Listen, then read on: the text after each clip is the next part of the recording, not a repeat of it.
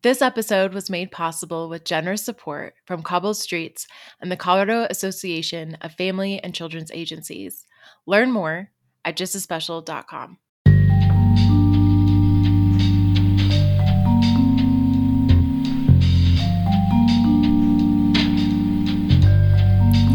Welcome to Just as Special, a place to learn about foster care from diverse perspectives. So, hi. I'm Emmy Tither, and I'm a fellow at Just as Special with the Urban Leaders Fellowship. I'm proud to bring you this Just as Special miniseries called This Foster Care Life. This is a space for me and you, us together, to learn about the foster care system through the voices and stories of members of the foster care community. Today's episode is Cultural Ties. And think about that. I'm sure each of us has had an experience where we realize that the way our family does certain things, Mm, may not be the way another family does things. And sometimes there are different ways of doing things even within one family. That can be jarring, even as an adult, let alone as a child. I connect with this topic personally. My family's cultural background is mixed half Peruvian, half British. And while growing up, I had a hard time reconciling these two cultures within my family and within myself. Like, constantly checking that I was acting in the correct way, the way that I was expected to act in that particular culture. So, for example, saying hello. Amongst my Peruvian family, a kiss on the cheek is the way to go. But amongst my British family, well, it's best to be a bit more reserved. And I remember feeling so annoyed as a kid that I had to remember how to greet each part of my family. Like, can't we just agree on how we're going to say hello? Or what if I don't want to receive a kiss on the cheek? Can I say no without being rude? Can't we just agree on one set of rules so I can be sure to get it right every time? I mean, geez. Don't even get me started on how American greetings were supposed to go, because I, I never really figured that out. And look, now, as a hopefully more mature adult, I understand and celebrate these differences growing up in the middle of several cultures made me who I am and has given me so, so much. For me, the end result was worth a bit of annoyance and embarrassment as a child. And because of that, culture and family are completely intertwined for me. And that's why I was drawn to the stories in this episode. For foster families, melding the cultures of each member can, at points, be tough for kids in care, for foster parents, for other family members. How can these differences in culture be navigated? There isn't one answer to that question, there are several. So, first, let's hear from Bruce LeClaire. He's a member of the Rosebud Sioux tribe and has more than 20 years of experience advocating for Native youth. Most of these years he spent working in the foster care system, and he talked with us about the importance of respecting a kid in care's culture.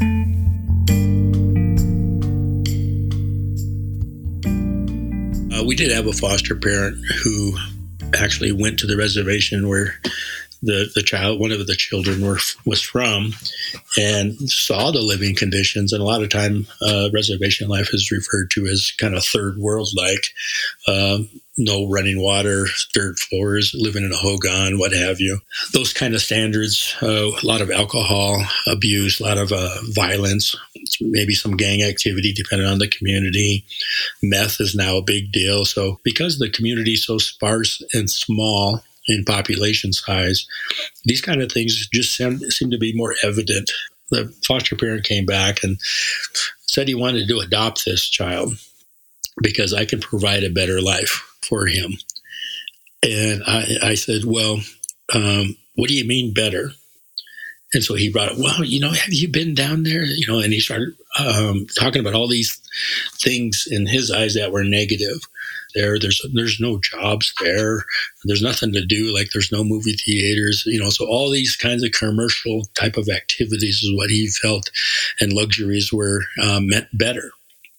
And my response to him as well um, do you think grandma would agree with you? This this child's grandma would agree with you that it's better for them to live with a non-native person off the reservation versus living here on the reservation where they have the language spoken, where they can uh, make sure that they are not exposed to the taboos, where they can do the um, coming of age ceremonies and have the benefit of the extended families, the food, you know, all these things because those are not provided out here off the reservation. You don't have the opportunity. You lose that connection, and in doing that, you you start weakening the cultural identity, and that cultural identity is um, very important because it will provide you um, with like a guiding star, I guess, on, on how to navigate through life and the things that you come across in your life. As Bruce shared, culture can be a huge strength and even impact the trajectory of a person's entire life. But sometimes, for various reasons, families don't jump on board when a new foster parent begins their journey. Foster mom Brittany shared with us regarding one of the difficulties she and her partner Ali faced when their multi ethnic family began fostering. We soon realized how important it is to have that village around you, that you can't just do it on your own, that foster care can be so isolating at times.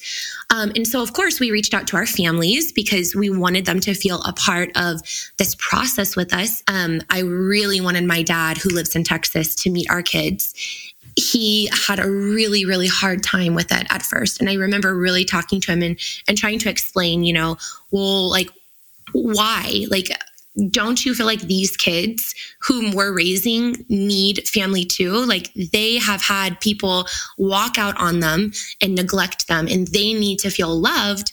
And i remember his response. He was like brittany you know i don't disagree with you. They do but I can't sit here and give my heart over to kids that um, are temporary. Like that's that's just too hard. And I remember thinking, oh my goodness, that's so hard to hear because he would be a really great grandpa, and my kids are missing out more he's missing out on these incredible lives that he could be a part of whether it's temporary whether it's permanent so that was really hard for me and i remember Ali and I constantly t- reminding each other, like, this is something that we signed up for.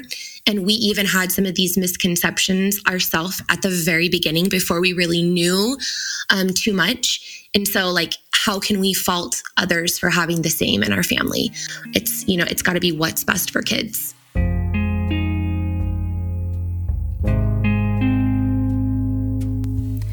As Brittany says, it's got to be what's best for kids. And sometimes understanding what is best for kids can be difficult to gauge, especially as a foster parent. Because of this, and because of so many other reasons, hearing the stories and experiences of former kids in care is important. Let's hear from a former kid in care and current social worker, Kanisha B. Antony. Kanisha speaks about the importance of balancing a kid in care's culture with their foster family's culture this person is in your home, invite this person into that space to experience those traditions with you and your family. Um, it's nothing like introducing someone to something new. It's not that you have to become fully accustomed to their lifestyle, right? But you're introducing them to your lifestyle. Like this is still your home and your household. So say the, the mother or the, and the father have supervised visitation and they can't be around the child alone.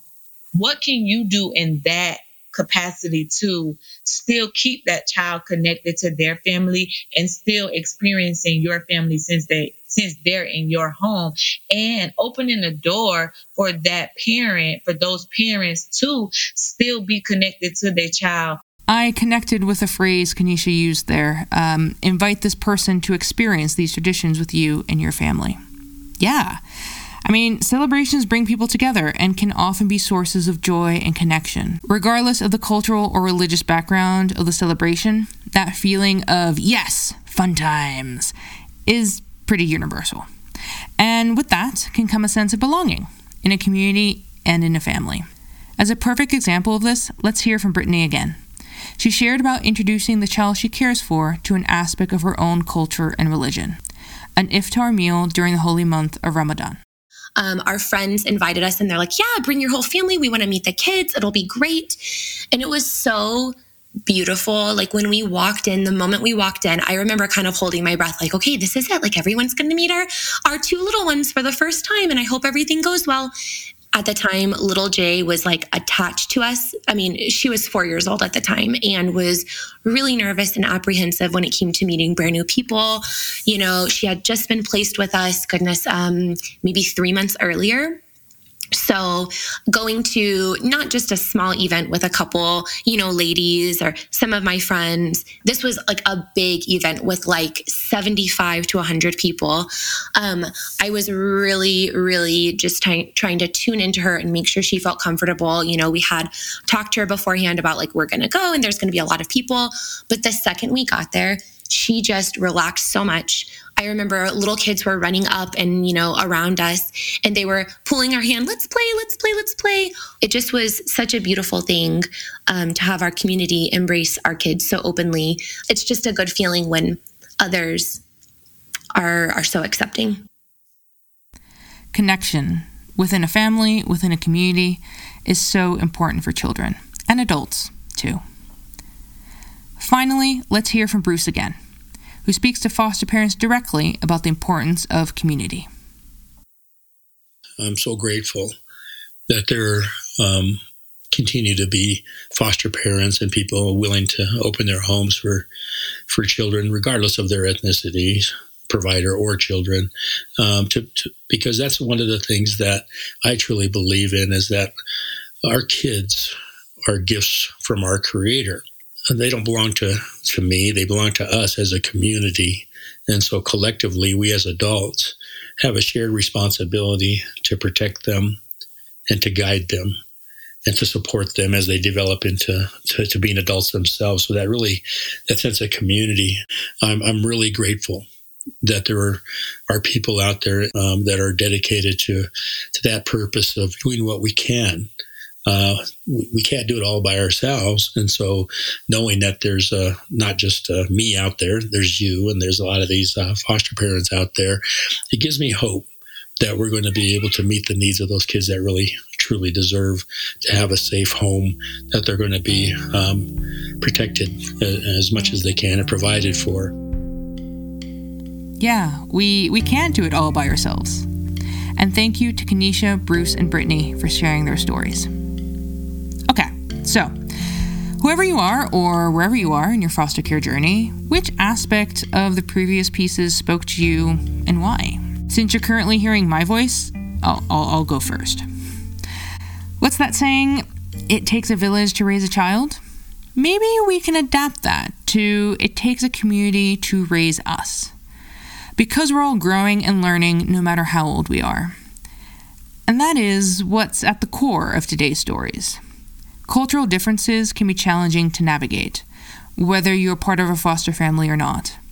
But, regardless of differences in culture, familial or otherwise, having a community around to support and help educate us makes all the difference.